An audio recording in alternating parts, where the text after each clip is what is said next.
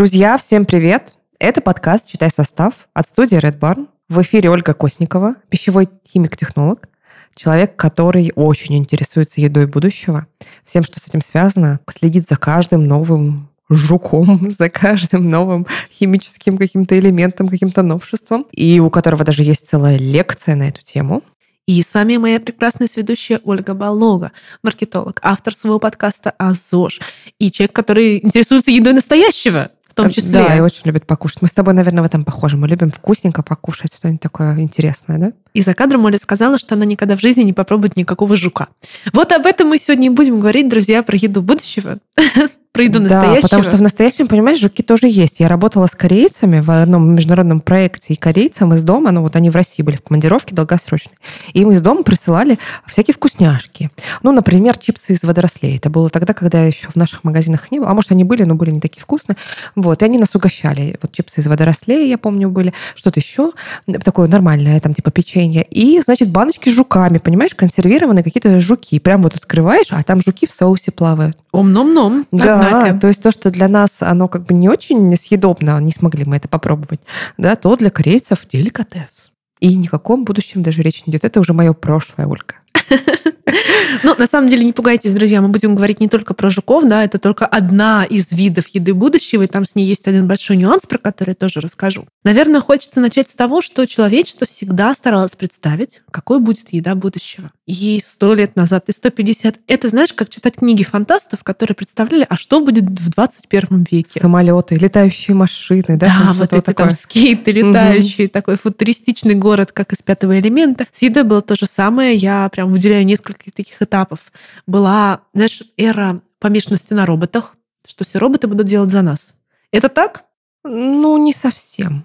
Нет, это не так. Ну вот у меня не стоит дома, да, робот, который мне блинчики печет. Хотя такие уже существуют, и я их видела...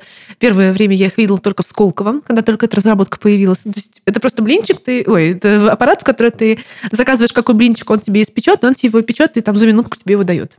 А теперь такие аппараты появились уже, во всяком случае, я несколько раз их видела в Москве, в каких-то обычных площадках. Да, на каких-то... Э, мне рассказывали, что на каких-то станциях метро или что-то такое в торговых центрах уже есть такие блиновыпекательные. У меня муж пробовал. А как?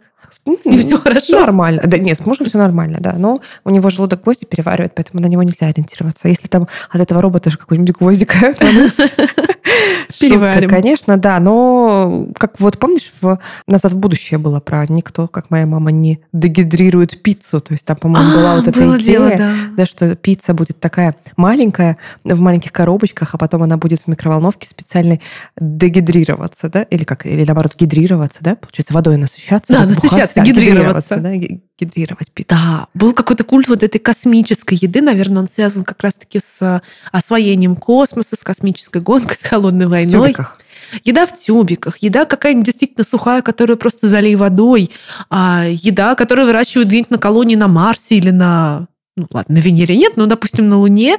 Такое тоже было, я тоже это встречала, но, к сожалению, как видите, мы на Марсе, на Луне пока не то, что ничего не выращиваем, мы туда практически-то и нос не суем. Помнишь, была история, это, мне кажется, у всех фантастов есть, и у всех вообще биохакеров. Вот людям надоело есть. Три раза в день надо есть, пихать в себя еду, да, разные блюда какие-то выдумывать, вот это разнообразие себе обустраивать. Хочется просто съесть какую-нибудь таблеточку или выпить порошочек, в котором все питательные вещества, белки, жиры, витамины, углеводы, минералы, клетчатка и так далее, и все. Помнишь, вот это был Да, прям конечно. И ты знаешь, есть люди, которые сейчас занимаются интервальным голоданием. Например, э, биохакеры, тот же Сергей Фаге, довольно известный чувак, скажем так, да, э, которые э, питаются один раз в день или два раза в день и много рассказывают про то, сколько свободного времени у них высвобождается, потому что не нужно Куда они готовить. Да, да. Ну, в общем, наверное, не такие любители поесть, как я. Я бы не согласилась, пожалуй, на это. Я тоже слишком люблю удовольствие, которое да, дает нам пища. Да, да, да. Ну, в общем-то, мы пришли к тому, что сейчас еда будущего нифига не похожа на то, что они рассказывали фантасты, но она тоже очень интересная, она тоже очень разнообразная. И вот ты правильно, когда мы к этому подкасту готовились, сказала, что есть два направления. Потому что я смотрю только в одну сторону. Какие есть новые технологии, какие есть новые ингредиенты, какие есть новые подходы. А на самом деле э, не, не только в этом дело. Да? То есть есть еще такое второе направление еды будущего. Это, по сути, ну, я это называю модификация продуктов. Ну и вообще, да, когда мы говорим про еду будущего, мы понимаем, что вот мы находимся в какой-то определенной точке. Раньше еда, представляете, была другая. И довольно просто это увидеть, если мы смотрим какие-то картины, там, натюрморты, например, а, нарисованы 200 лет назад, 300 лет назад. Ведь это же частая история, когда там нарисован арбуз, у которого красная мякоть э, совсем маленькая, и занимает от этого арбуза там не больше 30%. А сейчас у нас арбузы, благодаря селекции, благодаря там какой-то другой работе а, агрономов, различных там а, сельскохозяйственных ученых, они вот выглядят так, как сейчас они выглядят. Мы не знаем, как дальше они будут. Может, они будут квадратные, да? Иногда их вот их запихивают в форму, они Чтобы квадратные. Не росли, да, да, вырастают. Вот, то же самое возникает история у меня в голове с морковкой. Например, я помню, что морковка, она не всегда была оранжевая. По-моему, изначально она была фиолетовая. То есть, в принципе, вот эта история с тем, что еда меняется, она э, прямо на наших глазах происходит. То есть постоянно, постоянно что-то в еде меняется. И э, это не только про какой-то там белок из жуков, да, как мы э, задумывали. А анонсировали а, жуков, и все, все закрыли подкаст. Такие, фу, мы это слушать не будем. Это, в принципе, про то, что еда претерпевает изменения, как и все в нашей жизни. И прямо на наших глазах выводятся новые сорта продуктов, овощей, фруктов, ягод, что-то скрещивают, что-то модифицируют, что-то меняется. Что-то к нам еда. такое везут, чего у нас никогда не было, и что казалось, знаешь, таким вот роскошью, недоступной всем. Ну вот даже ты хороший пример привела, да, какие-то... Картошка.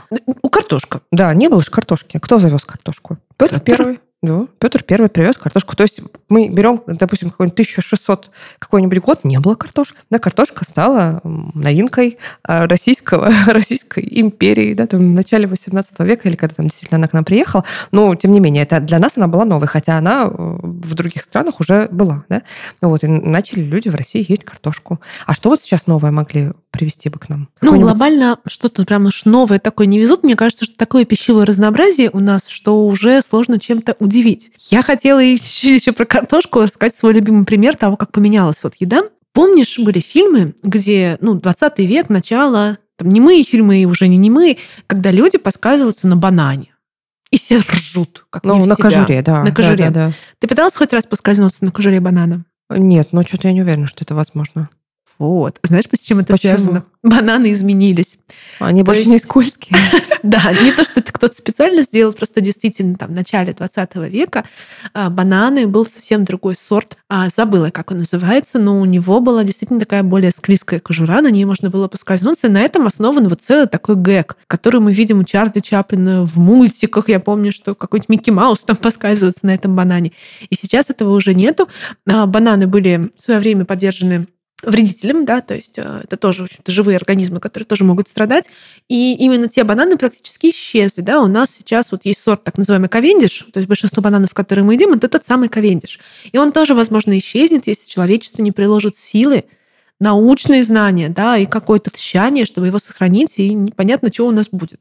То есть, конечно, наши потомки будут смеяться над тем, что мы ели, и как оно было, будет у них много на эту тему миф. А что, бананы вымирают? Мы съедаем слишком много бананов. Мы не съедаем, их вреди, вредители, вредители а, бананов специфические для mm-hmm. них, да. Опять же, папайя, да, современная папайя, вся это ГМОшная папайя, то есть генетически модифицированная, потому что та, которая не была генетически модифицирована, оказалась не стойка к новым вредителям и попросту вымерла. То есть мог бы мир оказаться без папайи. Поэтому, на самом деле, а, ГМО, которого все так боятся, на самом деле это очень классная прогрессивная технология, которая позволяет, наоборот, и вырастить больше, и защитить больше, и прокормить нас всех и оставить нам какой-то вот такой привычный, а, привычный стол. Ну, я думаю, слушай, про ГМО мы как-нибудь сделаем отдельный выпуск. Это так интересно все. Там столько вообще, там целые бездны. Давай, может быть, чему-то более скучному, типа, ну, обычных технологий. Да, да, давай как раз э, обсудим, какие направления сейчас есть в а, еде, в ее развитии, да, так скажем, в ее каком-то нетрадиционном или в каком-то новом интересном развитии. Вот какие-то э, новые технологии, да, что, что может происходить? Например, мне в голову приходит а, растительное мясо и все, что с этим связано. То есть вот поиски замен тем более ограниченным ресурсам, которые э, представляют собой, там, не знаю, коровки, а, свинки и вообще вот это вот все фермерство, да, то есть поиски растительных а, более быстрых замен.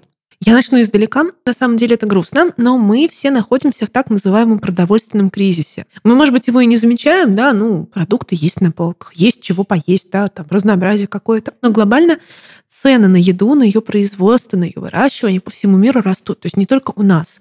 Это связано со всякими разными факторами, в частности, с тем, что теперь уже ни одна страна не может изолированно существовать, да, она все равно торгует с другими странами, она обменивается опытом, она обменивается знаниями. У нас глобальная экономика, если где-то случился провал в какой-то отдельной стране, не знаю, не урожай, да, какие-нибудь военные действия, там, переворот военный, что угодно случилось, да, там, коронавирус, он очень хорошо это показал, насколько мы все друг от друга зависим то все остальные страны тоже страдают. Это очень сильно отражается в первую очередь на бедных странах, опять же, голодающих. Мы к ним себя ни в коем случае не относим, да, давайте не прибедняться, у нас на самом деле все хорошо.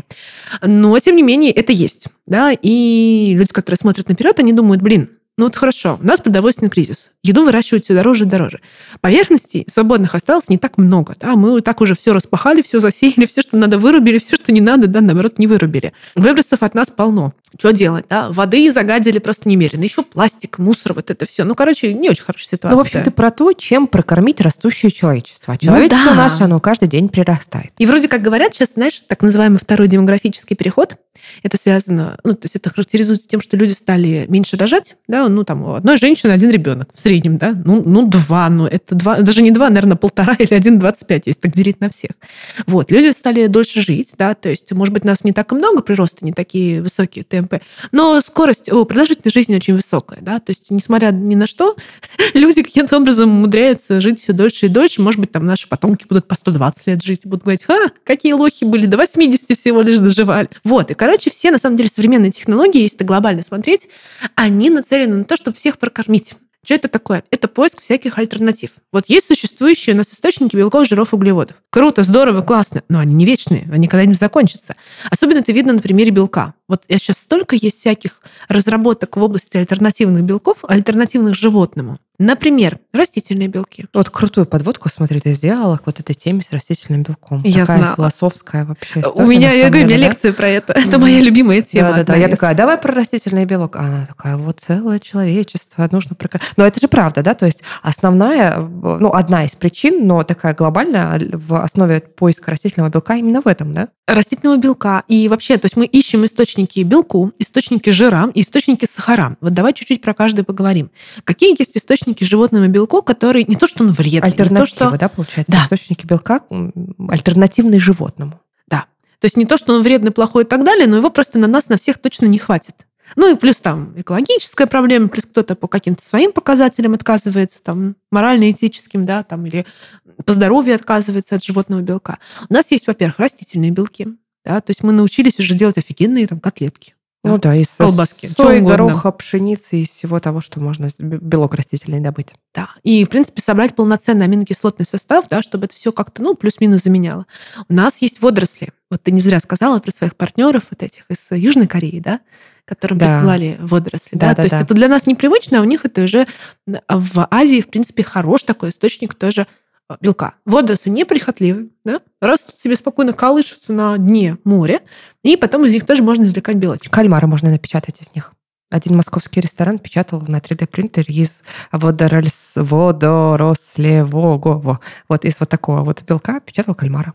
Я видела видео. Как а ты не происходит. ела? Нет, я его, к сожалению, не пробовала, но я думаю, что это, наверное, было настолько дорого и настолько э, как-то настолько редко, да, я думаю, там этих кальмаров немного было напечатано, и пока это, конечно, все в категории а, пиара, да, какой-то новинки. Ну вот, никто еще пока не ест э, напечатанных кальмаров с 3D-принтера каждый день. Видишь, Но как тебе запомнилось. Да. Конечно. Представляете, кальмара напечатали.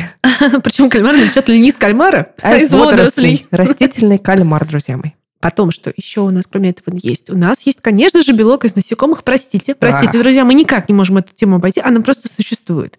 История, на самом деле, такая. В первую очередь, белок из насекомых, ну, то есть насекомые, это, по сути, тоже, ну, природа живая, да, это как бы животный белок, ну, фактически, да, полноценный по аминокислотному составу, но в очень непривычной форме да, ну, неприятно, да, многие не могут это есть.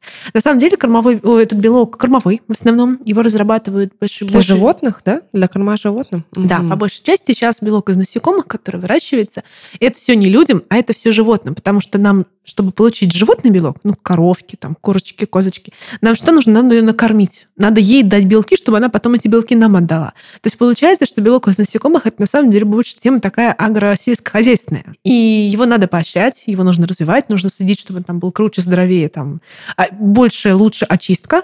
Но, тем не менее, я не верю, что он заменит обычный белок. Ну, нет, да, все-таки здесь вот этот социокультурный фактор.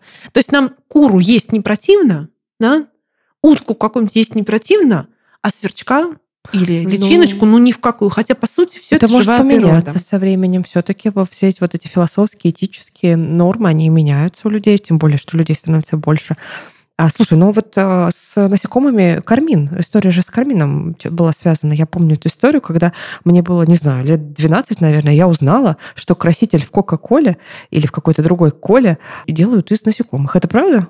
Это абсолютно правда, только не в коле. Кола подкрашивает красителем карамельный колер. То есть это карамелька А куда обычная. этих пихали тогда? А, может быть, слушай, пихали в какой-нибудь другой напиток газированный. Я вот все думаю, откуда пошел миф. Может, в каком-нибудь доктор Пеппер, может, еще во что-то красненькое. Угу. Потому что кола, она коричневая, а кармин, он дает ярко-красный цвет. Так вышло, что добывают его действительно из нежиков, из самок мексиканских кошенили. Куда девают самцов мексиканская кошенилия? Не знаю. Они умирают да. от грусти, наверное. Ну да, если всех самочек того. На белок. Ну, кстати, знаешь, вот э, мы шутим-шутим, а на самом деле я уверена, что со временем будут экоактивисты, которые защищают права насекомых, как часто защищают права животных. Будут говорить, что белок из насекомых тоже не очень хорошо, да, давайте мы как-то растительные будем использовать. А цветочки я... никто не будет защищать? Ну, слушай, а человека кто-то будет защищать, да? пищевая цепочка прям на глазах разрушается у нас. Так вот, кармин, да. Так вышло, что у самочек мексиканских американской кошенили. Это не жук. Мне как-то один раз я написала, что жуки, мне биологи пришли, как говорится, в панамку напихали. Сказали, нет, Оля, ты врешь, да, это именно кошениль, там отдельный свой вид. А у них есть внутри очень красивое вещество, карминовая кислота, красненького цвета. И сами они такие красненькие, если погуглите, захотите погуглить. И почему-то так вышло, что мы ее сами не синтезируем, да, хотя могли бы на самом деле. До сих пор не знаю, почему. Напишите, напишите, если вы знаете, почему химики не синтезируют карминовую кислоту. И, в общем, мы их э, умерщвляем, высушиваем, карминовую кислоту очищаем. А, получается у нас как раз-таки вот этот самый краситель кармин. Офигенный, классный, яркий, но это такого вот происхождения. Вот. Не то, что я прям сильно против него, я просто думаю, какого хрена, почему бы не придумать какой-нибудь микробиальный синтез, заставить бактерии продуцировать. У меня такое чувство, что он исчез после этого. Я перестала встречать это слово на этикетках. То есть чуть ли не знаешь, как будто бы по России прошлась вот эта волна от того, что кармин из жуков, ну, никто же не знал. Кошенили. Простите, да.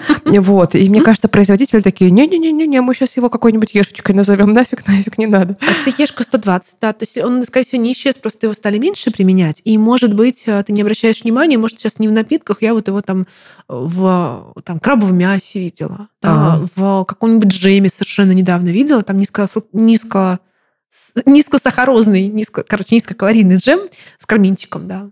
Вот. Поэтому он есть, просто, скажем так, акцент на нем не делает. Так, ну то есть ты хочешь сказать, что из белков э, насекомых пока еды для людей не придумали? Нет, ну придумали где-то. Был же, была громкая история в прошлом году, в 2022 году для наших слушателей, потому что я не знаю, в каком году вы это слушаете, может, в далеком будущем, и смеетесь на тему, ахаха, как люди себе еду будущего представляли. А, разрешили в Европе использовать а, несколько видов вот этого самого белка из насекомых, по-моему, из сверчка, из, а, ну, боюсь наврать, там, из какой-то еще личиночки. Вот. Просто это говорит о том, что на новый продукт выдали разрешение, он и так уже давно существовал, он и так уже в других странах был, его клали во всякие протеинчики, батончики, мороженки и не только. Его разрешили официально, ну, то есть провели множество глубоких таких проверок с точки зрения безопасности для здоровья. Там есть свои нюансы с тем, что, возможно, он такой аллергенный, да, поэтому как бы не всем подойдет.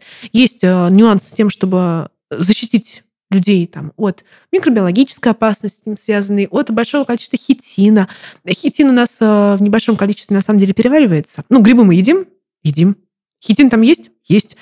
Вот. А, и очень забавно, кстати, что у человека нашли гены, которые отвечают как раз-таки за вот, переваривание хитина. И знаешь, о чем это говорит? О чем? Что человек насекомоядный был. Ой. Ну, то есть эти гены у нас действительно есть, чисто под нашу вот задачу когда все их ели, подряд. а потом почему-то перестали. Хотя не все. В азиатских странах едят насекомых. Не-не, ну почему? В азиатских странах реально есть съедобные насекомые. Это не, не шутка. Люди, которые ездили в Таиланд, хотя бы раз знают, что это так. Говорят, под пивом. Очень вкусно, серчки. идут. Я не могу, я могу только попробовать. У меня тоже есть вот это культурное да, наследие. Я не могу представить, что я ем жука или сверчка, но я могу съесть порошочек перемолотый, потому что это просто чистый белок. Это чистый протеин, очищенный от всего остального. Как он получен, честно говоря, мне все равно. Ну, слушай, про порошки мы еще обязательно сейчас поговорим, а давай тогда еще по, про вот эти заменители, да, то есть что еще пытаются заменить? Жиры. Жиры. То есть мы поговорили, mm-hmm. что вот белки пытаются заменить, а, пытаются заменить жиры. Чем их заменить? Да? А есть офигительная технология, и, в принципе, это очень... Это технология, которую можно использовать, ну, вообще для всего. Просто для всего практически. Это так называемый биосинтез. Это когда мы берем какие-нибудь микроорганизмы, бактерии, дрожжи, а, и, например, генетически модифицируем таким образом, чтобы они давали нам нужное вещество. Ну, то есть вот, смотри, дрожжи обычные, хлебопекарные, нам дают, э, собственно, да, спирт, угу. СО2, который помогает подниматься тест. Да, да, да. тесте. Угу. То есть, ну, есть такая система, когда микроорганизм перерабатывает вкусное питательное сырье и выдает то или иное нужное нам вещество. А тут мы им что говорим, дорогие дрожжи, нам сегодня, да, вот нам сегодня надо вот надо, это. нам сегодня жиры давайте. Да, да. Mm. Это называется, да, вот такая вот а, олео, если не ошибаюсь, олео дрожжи, которые вырабатывают жир. Ничего себе. Их а, специально отбирают, а их специально, скажем так, обучают, да, отбирают нужные штаммы, выращивают, культивируют, дают им вкусненько поесть, и они вырабатывают именно то, что нам нужно. То есть это вот она, еда в будущее. Мама вот как дорогая, прикольно. Нас дрожжи захватят, оказывается. Не роботы, а дрожжи. Пока, пока, пока мы их задрожи, пока мы их захватили. Да? Мы их дрожжи, микроорганизмы, да, то есть специальные такие подбирают, собственно, штаммы. И так можно сделать, например, сладкие белки это как раз-таки уже альтернатива сахару. То есть у нас обычно, ну, что, углеводы сладкие, да? А ну, мы да. хотим что-нибудь такое придумать альтернативу. Подожди, ты мне рассказывала, что сладкие белки это что-то там из э, тропических фруктов, там какие-то супер... Э, Тебя на Микинь-то не проведешь, все помнишь, что да, я да, рассказывала. Да, это совсем не про дрожжи. Нет, смотри, в принципе, все эти штуки можно получить и другими методами. Мы же помним, да, что есть разные методы получения одних и тех же веществ. Можно химическим синтезом, можно надавить из жука или из кого-нибудь, да, там, надавить из сои, соевое масло, соевый белок. А можно найти в природе. То есть сладкие белки изначально нашли в природе, во всяких тропических фруктах. То есть это белок, который по вкусу сладкий, и у него сладость там тысячу раз больше, чем у сахара, в полторы тысячи раз больше, чем у сахара. То есть его нужно супер мало, при этом он реально сладкий, ну, как вот сахар практически, да, ничем не отличается. Но мы не можем столько надавить фруктов и вырастить, да, но это совершенно нецелесообразно. Мы обучаем как раз-таки бактерии, либо дрожжи. Вот такая клевая история. И так можно получать, как я уже сказала, биожиры.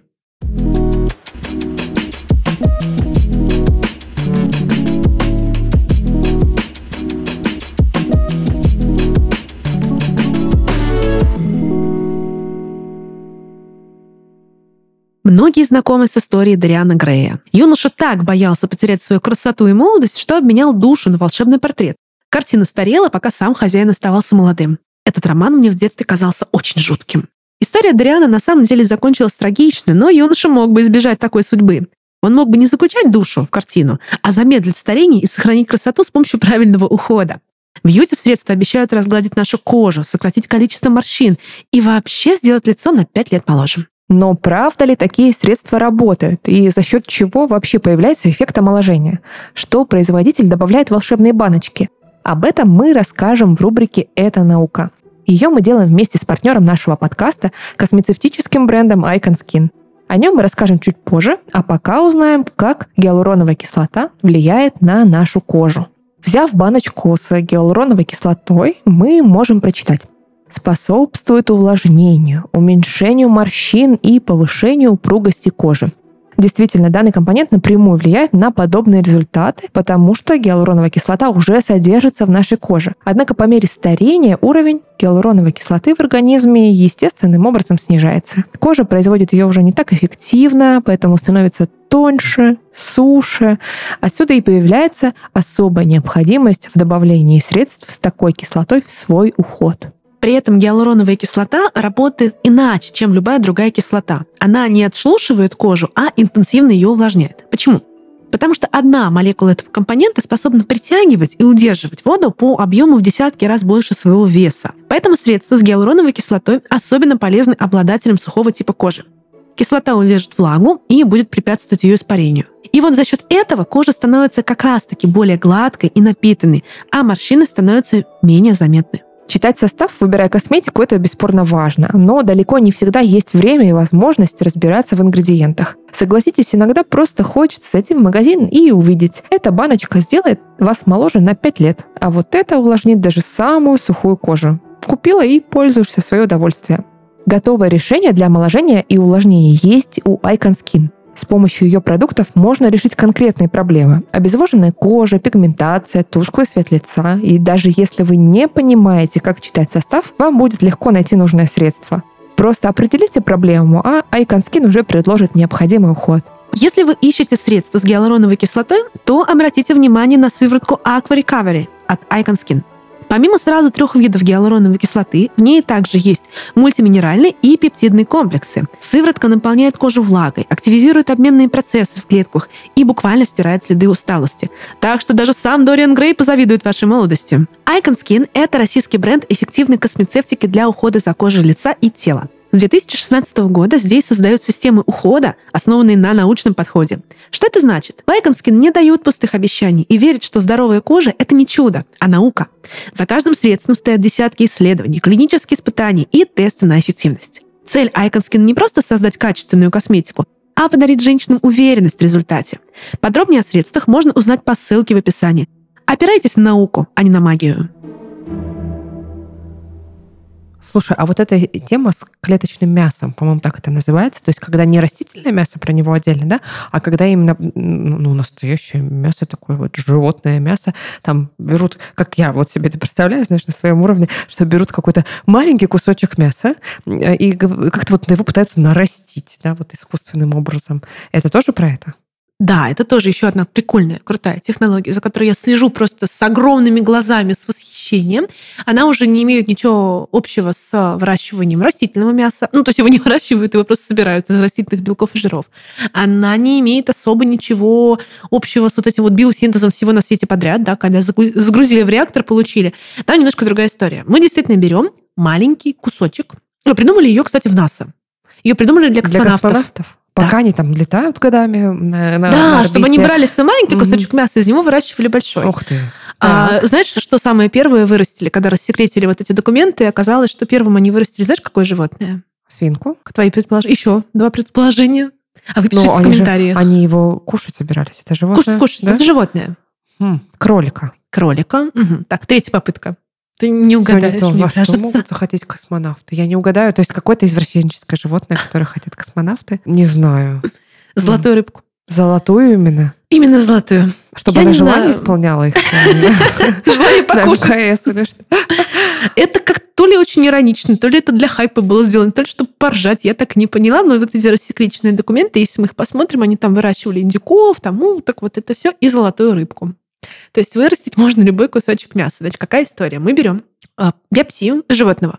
Причем животного не всякого. Там надо специально найти какого-нибудь крутого племенного быка или какого-нибудь классного кролика, который, да, вот даст нужное нам мясо. Это не больно. Ну, то есть не... Тебе брали какую-нибудь биопсию? Нет, но я знаю, что это просто кусочек Ну, кусочек, да. да там, да. На, на исследование mm-hmm. часто берут под местной анестезией. А затем помещаем его в питательную среду, подобранную таким образом, чтобы клетки начали делиться. И затем а, из этих клеток выделяют, то есть, ну, если просто отрезать кусочек мяса у животного или у человека, кстати, да, так можно культивировать человеческое мясо. Ой. Если вы хотели это спросить, А-а-а. да, я вам отвечаю, что так можно сделать, но неэтично. А нужно выделить э, стволовые клеточки, которые, собственно, могут дифференцироваться в любые другие клетки нашего с вами организма и расти. Да? Это могут быть либо эмбриональные стволовые клетки, но сама понимаешь, ну, для этого надо эмбрион как бы загубить. Да? Угу. Неэтично. И разработали так называемые, вот сейчас зачитаю, индуцированные плюрипатентные или патентные стволовые клетки. Это те клеточки такие, которые, там, клетки это крови, кожи, которые регрессировали в состоянии стволовых, и они при нужных условиях среды могут обратно начать расти в ту или иную структуру, которая нам нужна. И так можно вырастить мышцу. То есть мясо это что? Это, по сути, мышца. Можно вырастить жир. Я даже видела разработки. Я думаю, что они все-таки больше экспериментальные. Это попытки вырастить кость похожий метод на самом деле применяется в медицине. И на самом деле эта технология, вот ее сейчас так активно пищевики развивают, может быть, она на самом деле, опять же, не пойдет в массовое производство, как белок из насекомых. Может быть, она а, разовьется до такого уровня, что мы это начнем делать вот так вот по щелчку будем использовать в медицине. из маленьких клеточек выращивать человеку новую печень, новое сердце, какие-то новые органы. Ну, то есть это потрясающе с точки зрения того, насколько классно мы теперь умеем, грубо говоря, обращаться с окружающим нас миром. Короче, выращивают эти самые клеточки, да, следят за тем, чтобы они нормально себя чувствовали, чтобы они получали все питательные вещества, чтобы они не померли, не дай бог, да, то есть там никаких факторов окружающей среды, никаких бактерий, дрожжей и так далее. И затем их пересаживают, пересаживают, пересаживают из одного, из одной как бы емкости тары в другую побольше, побольше, побольше, и получается такой кусочек мяса. Он как бы бесформенный, да, он не очень красивый. Именно поэтому первое такое вот культивируемое мясо, или клеточное мясо, как его называют, его презентовали аж в 2013 году и в виде котлетки. Ну, то есть, угу. потому что в виде не котлетки, а чистого кусочка мяса, да, оно просто не смотрится. Сейчас э, в эту технологию вкладываются просто какие-то огромные миллиарды денег. В России есть э, минимум два проекта, о которых я знаю, с которыми я лично общалась, которые берут и выращивают мясо вот в этих биореакторах. Они выращивают очень мало, они выращивают очень аккуратно, да, они все время сталкиваются с какими-то сложностями, ну, потому что, блин, это, это по сути такая работа Бога вырастить. Создать, да? Да, вырастить вот так вот с нуля, причем вырастить не внутри женщины, да, любая женщина, в принципе, умеет вырастить внутри себя ребенка при нужных условиях. А тут мы стараемся это сделать, грубо говоря, в пробирке. Ну, это потрясающая технология. Я слежу с восторгом. Я мечтаю попробовать однажды культивируемое мясо кого-нибудь, не знаю, курочки. Говорят, на вкус такое же, как обычное. Ну, То есть кто-то более пробовал, такое. да, его кто-то его пробовал и сказал, что оно нормально на вкус, да? Исследователи пробовали, да. И есть единственная страна в мире, Сингапур, в которой разрешили культивируемое мясо курочки, вот это самое выращенное в биореакторе, продавать в ресторанах. Я, правда, знаешь, вот потом пообщавшись, сначала так восхитилась, думаю, вау, надо лететь в Сингапур, нужно денег на билеты найти. А потом я подумала, когда пообщалась уже с производителями, которые понимают, насколько это сложно, я думаю, каким образом они такие большие объемы реализуют. Вот, интересно, да, как они а это сделали. Может быть, они его мешают с обычным куриным мясом, а? Может быть, они немножко кого-то обманывают? Это же такое ноу-хау, понимаешь, никто не делится своими секретами. То есть какие вы там жидкости для культивирования используете, а какие питательные среды. Там же это целый-целый процесс, он очень сложный. И я начала задумываться, насколько там это все правда, насколько маркетинг. То есть, конечно, понимаешь, чтобы привлечь деньги к этим новым технологиям, к идее будущего, нужно что-то такое показать инвесторам, чтобы было вау. Вот как в примере с 3D-принтером, э, из которого кого? Кальмар напечатали. Да, да, да. Ну, э, да, это же сначала все очень дорого. В принципе, конечно, заранее неизвестно, какая из идей выстрелит, но та, которая выстрелит в итоге, да, понятно, что из 10 идей 9, может быть, они просто умрут и не пойдут в будущее. Но вот эта десятая, которая выстрелит, она потом будет масштабироваться, и все это будет дешеветь. Возможно, за этим будущее. Мы просто не знаем об этом сейчас. Да, я понимаю инвесторов, которые вкладывают там свои миллиарды в это, не зная, вернется ли хоть копейка, хоть цент из этих денег, это как минимум интересно. И эти технологии, они могут со временем преобразоваться. Да? Культивируемое мясо нужно будет собственно, медицине. Белок из насекомых поможет нам тех же самых коров производить, не знаю, про говядину делать дешевле. Да, да, да, да. Ну и как 3D-принтер тоже, да, вот эта история, которая с 3D-принтером, она же сначала была вообще какой-то фантастической, да, а сейчас 3D-принтеры, ну вот, например, на моей предыдущей работе мы использовали просто для того, чтобы печатать какие-то необычные фигуры. Например, награду. Придумали награду какой-то совершенно супер-пупер формы, нужна одна штука, из чего ее сделать? Давайте не будем делать, давайте напечатаем ее на 3D-принтере. Да, то есть это такие а, классные уже установки, совершенно небольшие, которые можно чуть ли не домой себе купить, загрузить в нее э, какой-то пластик, порошок, да, специально подходящий для 3D-принтера, и напечатать себе все, что угодно, все, что вы на своем компьютере создадите, какую-нибудь фигурку. У нас есть 3D-принтер с мужем. И мы печатали на нем разные штуки. Либо брали готовые чертежи, либо даже он сам что-то моделировал, он такой у меня умный, умеет это все. Но там смола используется, да. А полимерная смола, которая, собственно, вот так вот как бы... Принтер, он слоями что делает? Печатает. Он слоями да, да, печатает очень медленно, он еще шумит так при этом. Если, не дай бог, печать сбилась, надо все заново делать. То есть там тоже своя технология. И он как бы вот ну, достраивает, знаете, как голограмма. Пожалуй, для меня это такое сравнение. И с едой можно сделать то же самое. Можно ее напечатать. Да. Я, честно говоря, не видела никогда вживую. Я видела только где-то в сюжетах, да. Я пока все никак не подберусь поближе к этой технологии. Надо про нее, конечно, как-нибудь сделать материал. Насколько я понимаю, используют различные гидроколлоиды. То есть вот тоже, ну вот как э, для обычного принтера нужна полимерная смола, да, это жидкость, из которой потом э, достроится определенная фигура, а жидкость это застывает за счет того, что она, знаете, вот как гель-лак, вот все делают гель-лак, все знают, что такое гель-лак. Полимеризуется, совершенно верно, да. И, соответственно, для сырья пищевого мы тоже должны для пищевого продукта взять такое пищевое сырье, которое, собственно, у нас будет чуть-чуть полимеризоваться, да, которое будет в жидком виде, которое будет ну, плюс-минус похоже по вкусу на тот продукт, который мы хотим получить. Форму да, то есть там будет. используются вкусовые, ну, обычные пищевые добавки, те же самые, которые и у нас. Но, насколько я понимаю, все-таки, судя по тому, что это все-таки больше такая история редкая, а не массовая, это больше демонстрация возможностей, это привлечение к себе внимания, это такой маркетинг.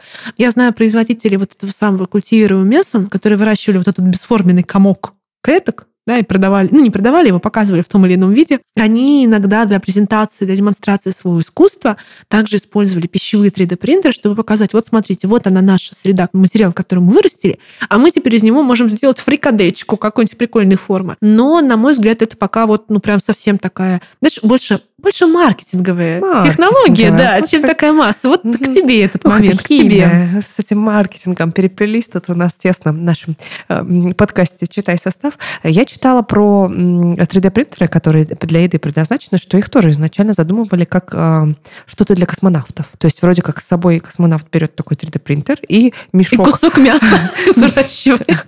Берет мешок там какой-то, как ты сказала, гидро... гидро Гидроколлоиды. Гидро, гидроколлоид, да, вот мешок, видимо, гидроколлоидов, и вот себе печатает еду там на борту. Но, в принципе, как я понимаю, идея с космонавтами уже провалилась, потому что, как минимум, он очень долго печатает. Ну, реально очень долго печатает принтер. Вот. А что там с э, работой в условиях э, невесомости, я вообще не знаю. Вот. Почему-то мне кажется, что не для космонавтов эти 3D-принтеры с едой. Но сама по себе идея прикольная, интересная. Да, что-то такое про еду будущего, уже похоже на, на еду будущего. Буквально вот три слова о том, что идет космонавты. Как Тюбики. ты думаешь? Тюбики. Не, а, тюбики Нет. ушли в прошлое. Тюбики едят дети в музее космонавтики. Да, это, знаешь, я... Какие дети? Я сама взрослая покупала с большим удовольствием все там какой-то борщ в тюбике, творог в тюбике, мясо в тюбике и так далее. Они едят в основном вот эти самые продукты дегидратированные, то есть высушенные, они их заливают водичкой. А доширак, еще... в общем, они ну, едят. Ну, не доширак, но технология похожа, да. То есть, ну, знаешь, в походы походе люди угу. тоже это используют, какие-то сухие продукты, которые занимают мало места, потому что из них убрали воду, а затем воду, собственно, тепленькую там добавили нужной температуры. А еще они едят свежие продукты. Я видела прекрасное видео с МКС, где космонавты сидят и едят яблочки. То есть им доставляет, им все равно нужна обычная еда. То есть мы не можем пока, человечество не так эволюционировало, чтобы мы питались той самой едой будущего, какой-то вот идеальным порошочком или идеальной смесью. И они эти яблочки клеют на двухсторонний скотч на стол, чтобы они не улетели, и кусают. Очень-очень мило это выглядит. Ух ты, как здорово. Ой, наверное, доставку еды они тоже заказывают. Типа, будьте добры, пожалуйста, курьер, в течение 15 минут да, доставьте нам на борт какое-нибудь зеленое яблочко. Но вот про порошки тоже интересно. Про порошки, да. Да, слушай, вот для меня вот это была какая-то а, такая тема про еду будущего, от которой у меня глаза на лоб полезли. То есть, знаешь, а, когда это, в принципе, появилось, в моей жизни это появилось как белковые коктейли, как э, некий порошок, который ты можешь развести водой и заменить им прием пищи. Э, ну, буквально так советуют, если ты э, занимаешься активно каким-то спортом, качаешься, например, в спортзале, и действительно нужно много белка, или нет времени просто там поесть, можно развести порошок в стакане и выпить его. Конечно, для меня, для человека, который в семье культ еды и вообще, который любит поесть и получает какую-то существенную часть удовольствия от жизни в процессе поедания, да, там, вот эти органолептика, да, вот этой всей еды, напитков, это было очень странно. Но, тем не менее, я вижу, что это работает, и порошки до сих пор живут. Но, ладно бы протеиновые там всякие напитки, коктейли, порошки. Есть же целые бизнесы, целые компании, линейки э, продуктов, которые а, пытаются заменить обычную еду, порошкообразные, я имею в виду, да. Есть э, история с едой в таблетках, то, что ты говорила в самом начале, уже реализовано, то есть уже реально придумали таблетки, которые можно съесть и не быть голодным. Мне кажется, это ужасно. Но опять же, да, из текущего состояния, из того, как сейчас я, например, себя чувствую, мне кажется, что есть определенные проблемки с этим. Если не брать конкретно меня, я вполне могу представить себе, что есть люди, которые не так сильно привязаны к идее, к ее вкусу, да, просто хотят что-то быстренько в себя загрузить, чтобы питаться, то с такими вещами тоже есть проблемы. Первая из них — это зубы. То есть э, наши зубки, они э, есть, они должны получать нагрузку, что-то грызть, что-то жевать. Разных они текстур просто... при том еще. Да, да, да. Иначе они просто разваливаются потихонечку. И долгосрочное такое какое-то годами, десятилетиями питание порошками или таблетками, оно грозит на тем, что наши зубки э, прям совсем будут себя плохо чувствовать. Как это не было бы странно, в процессе еды зубы чистятся, ну, очищаются, да, от трения, да. А вот, э, когда вы едите порошок или таблетки, этого не происходит. Даже вот маленьким детям, вот мне, например, стоматолог для ребенка говорил, что, пожалуйста, не забывайте давать ребенку сушки, mm. яблочко грызть, морковку грызть, чтобы как раз э, ну, зубы и прорезались с одной стороны, с другой стороны чистились, потому что дети не чистят так тщательно зубы, как ну, там уже мы, взрослые. Вот, э, зубы это раз. Второе это ЖКТ. Конечно, нас, наш желудочно-кишечный тракт, он тоже как-то уже приспособился за тысячелетия к той еде разнообразной, разных вкусах, форм, там, с водичкой, да, которая есть, и прям, так скажем, не готов взять и в один момент перейти на таблетки, как бы хорошо бы они ни были. Вот. Ну, про вкусовые качества и удовольствие от еды я вообще молчу. На этом здесь немножечко как раз сэкономили. Сэкономили время, сэкономили вкус за то, что ты сэкономили дофамин. Дофамин, удовольствие, собственно, от ну, еды. кстати, да, дофамин. Мне вспоминается, был пример такого порошочка, Silent он назывался, по-моему, он до сих пор даже существует, который заявлялся как первый в мире порошок, который полностью заменит еду. Вот мы предусмотрели все нужды организма, все будет хорошо. Да, было очень громко, хайпово, его покупали, но исследования, которые проводили, показали, что как раз-таки возникают те самые проблемы, о которых ты сейчас сказала, с зубами, желудочно-кишечным трактом. То есть речь о длительном применении, то есть ну, годами, месяцами не получится. Человек просто ну, чуть-чуть видит крыша, едет э, все системы организма, ему нужно обычной еды. Со вкусовыми ощущениями, с удовольствием от еды. То есть не можем мы пока полностью перейти на таблетки или на порошок, даже если бы хотели. Я могу понять, да, очень иногда жалко время свое тратить на еду. Вот. Но эволюционно мы пока не приспособились. Давайте встретимся через 50 миллионов лет. Я думаю, что 50 миллионов лет – это хорошее время для эволюции вида Homo sapiens. Пока должны есть. Есть разнообразно, есть интересно. Да, пока еще не придумали, наверное, каких-то таких идеальных таблеток. Если кто-то вдруг находится в их поиске, такие идеальные таблетки называются пельмени. Такие беленькие, да?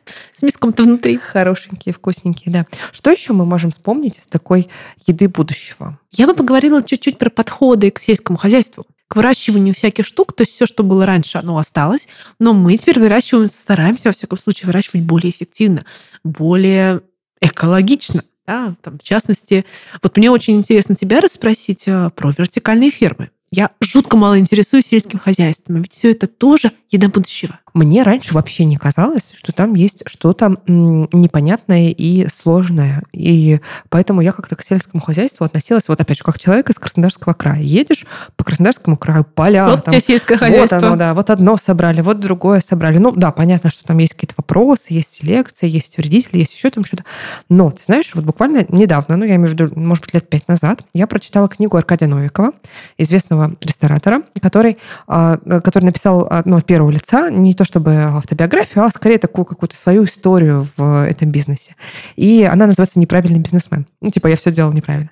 Вот. И э, в этой книге целая глава была посвящена как раз сельскому хозяйству. То есть у Аркадия Новикова, понятно, есть рестораны, а есть еще и продукты. Ну, может быть, москвичи э, вспомнят, что покупали или видели на полках а, огурчики, помидорчики с э, эмблемой Новиков групп. Ну, или просто Новиков на надписи. Так вот, э, на самом деле Аркадий рассказывает там в книге про то, как, в принципе, это начиналось. В том числе они создали этот кусок бизнеса сельскохозяйственный для того, чтобы обеспечивать свои рестораны хорошими помидорами, хорошими огурцами. И вот там представляешь, вот книжка, ну, может быть, 300 страниц, и из нее 70 страниц, такой большой кусок, посвящен тому, какие офигенные сложности там в этом сельском хозяйстве. Там, ну, например, из того, что я даже не могла предположить, это то, что для э, созревания овощей нужно опыление. Да? Ну, представь себе, это не огород и не тепличка, да, а это огромные площади, где растут огурцы, помидоры, и нужно, чтобы э, вот эти вот там цветочки, они опылялись. Для этого нужны какие-то э, насекомые, пчелы, восы, шмели, я не знаю кто,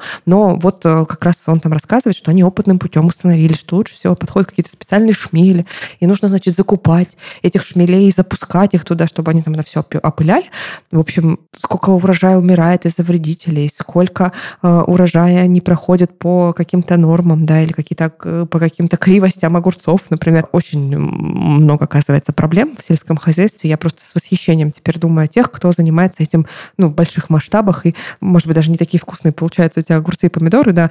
Но, но они, труд за ними огромный менее, стоит. Да, да, они есть, да. И вот тоже я иногда вспоминаю свое детство, когда э, зимой у нас ну, не было просто огурцов и помидоров. Их просто не было. Ну вот не сезон в январе или там в феврале нет в Краснодарском даже крае нет огурцов и помидоров. Никто их не ел, их не было в магазинах. Мы ели а, сквашенную капусту, соленые огурцы, да, какие-то там, не знаю, вареную свеклу, что угодно, но никто не ел свежие овощи. А сейчас мы просто живем в такое, в такое время, да, когда у нас есть роскошь доступности свежих овощей круглый год. Ну вот, и с тех пор, как я прочитала про вот эти сложности сельского хозяйства, я иногда, когда встречаю что-то, я с интересом тоже изучаю. Вот, например, вертикальные фермы. Да. Что же это такое? Я вот Вообще не представляю. Слушай, это, эта идея базируется на том, что классически э, ферма на выращивание чего-то – это плоская грядка. Вот у тебя земля есть, да? И эта грядка в один слой.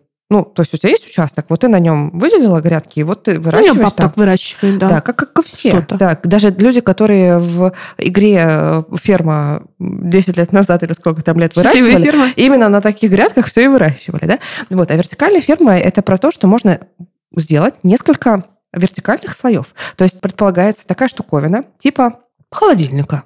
Ну, вот представь себе холодильник с прозрачной стенкой или со всеми прозрачными стенками, в котором сделаны такие слои, уровни, да, и на этих уровнях э, созданы условия для э, того, чтобы это были вертикальные грядки, они друг над дружкой просто. Это и, чтобы меньше места занимало? Да, чтобы у тебя можно было э, выращивать там те же помидоры или какие-то любые другие овощи, фрукты, все, что в землю сажается, не в один слой, а в несколько слоев, да, то есть создавать много сразу слоев, на которых что-то растет. А, и я видела один проект, стартап, по-моему, до сих пор они на этапе стартапов, когда эти фермы реально можно купить. Ну, чуть ли не там себе в квартиру. Не знаю, правда, сколько они едят энергии. Но, тем не менее, это такая штуковина типа холодильника, то есть закрытая система, в которой поддерживается определенная влажность, в которой поставляется, устроен определенным образом свет, да, чтобы на слоях, вот на этих грядках, можно было друг на дружкой выращивать а, различные овощи, салаты, какие-то такие штуки. Вот, то есть это уже существует, это уже работает. И мне кажется, это очень интересная тема в плане именно вот этой аграрной истории, когда ты можешь э, не просто занимать поле, да, ты говорила про то, что ресурсов мало, место, да, да все меньше Ресурсов меньше супер мало. да, а когда ты можешь это место, ну буквально создавать такой маленький заводик по производству редисочки. Вот знаешь, наш выпуск идет к концу, я хочу подвести итог такой мысли, что мы себе представляем еду будущего как такой, знаешь, футуризм а на Марсе выращивают, не знаю, какой-то новый удивительный белок, или мы синтезировали некое вещество, которое заменяет всю еду. А на самом деле, ну, в реальности это какие-то очень простые может быть, даже незаметные многим ходы. Да, если говорить про сельское хозяйство, те же вертикальные фермы. Использование биопестицидов, то есть не таких жестких пестицидов, как у нас сейчас, которые нужны для того, чтобы защитить урожай, собственно, от вредителей, а более мягких веществ, там, более какого-то нежного воздействия, более точечного. Новые технологии, генетические модификации, селекция традиционная тоже никуда не девается. Заставляем всякие бактерии дрожжи синтезировать для нас новые вещества. Ну, то есть это все такие мелкие, незаметные шаги. Мы слышим только что-то супер яркое, типа белок белок из насекомых или там белок из воздуха. Это тоже бактерии делают, э, метанотрофные, из метана, не из воздуха. Тоже умеют делать белочек. Или там культивируемое мясо. А на самом деле, может быть, еда будущего будет ну, совершенно не такой. И я надеюсь, что она будет не менее питательной, не менее вкусной, не менее разнообразной. Мы все-таки что-то сделаем с этим самым продовольственным кризисом, придумаем, как всех накормить, озолотить, обогатить и вообще сделать счастливыми. А я надеюсь, что вы были счастливы, слушая наш подкаст, и мы вас просто им тоже немножечко оздоровили. Здорово. Оль, спасибо большое. Было очень интересно сегодня обсуждать с тобой еду будущего, и я прям много нового узнала. И я от тебя тоже много нового узнала. У нас такой подкаст познавательный друг для друга даже. Класс. Надеемся, друзья, что вам тоже понравилось, потому что сегодняшний выпуск подходит к концу. Ольга Косникова, Ольга Болога были рады быть с вами сегодня. В подкасте «Читай состав» от студии Red Barn. Ставьте ваши лайки, ваши комментарии, ваши звездочки. Что там еще ставят? Я сегодня узнала, что просто столько всего можно. можно поставить. Сердечки ставьте обязательно. Да, пишите обратную связь. Мы очень вас любим, хотя и не знаем. Вот, давайте все вместе идти в светлое будущее. Пока-пока. Сегодняшний выпуск заканчивается. Мы с вами прощаемся. Пока, друзья. thank you